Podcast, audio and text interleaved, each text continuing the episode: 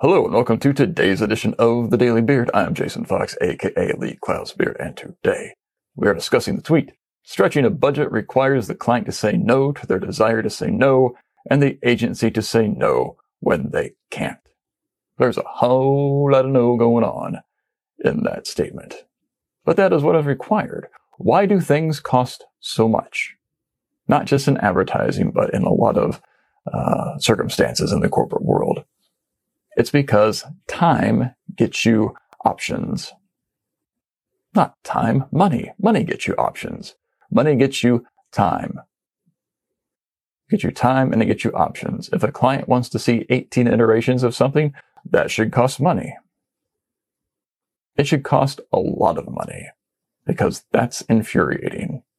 That's a failure on so many people's parts, on so many levels both the agency and the client side. So the client actually wants to stretch their budget to go farther. Guess what?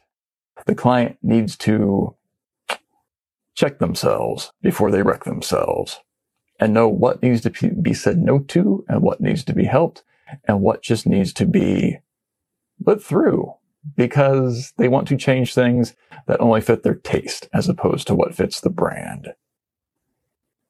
That is no way to work.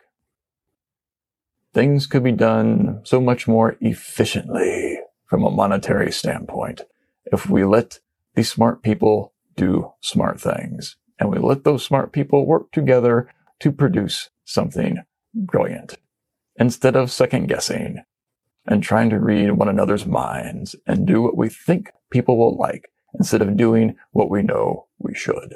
Let us do what we know we should today, which may or may not include going to get a donut.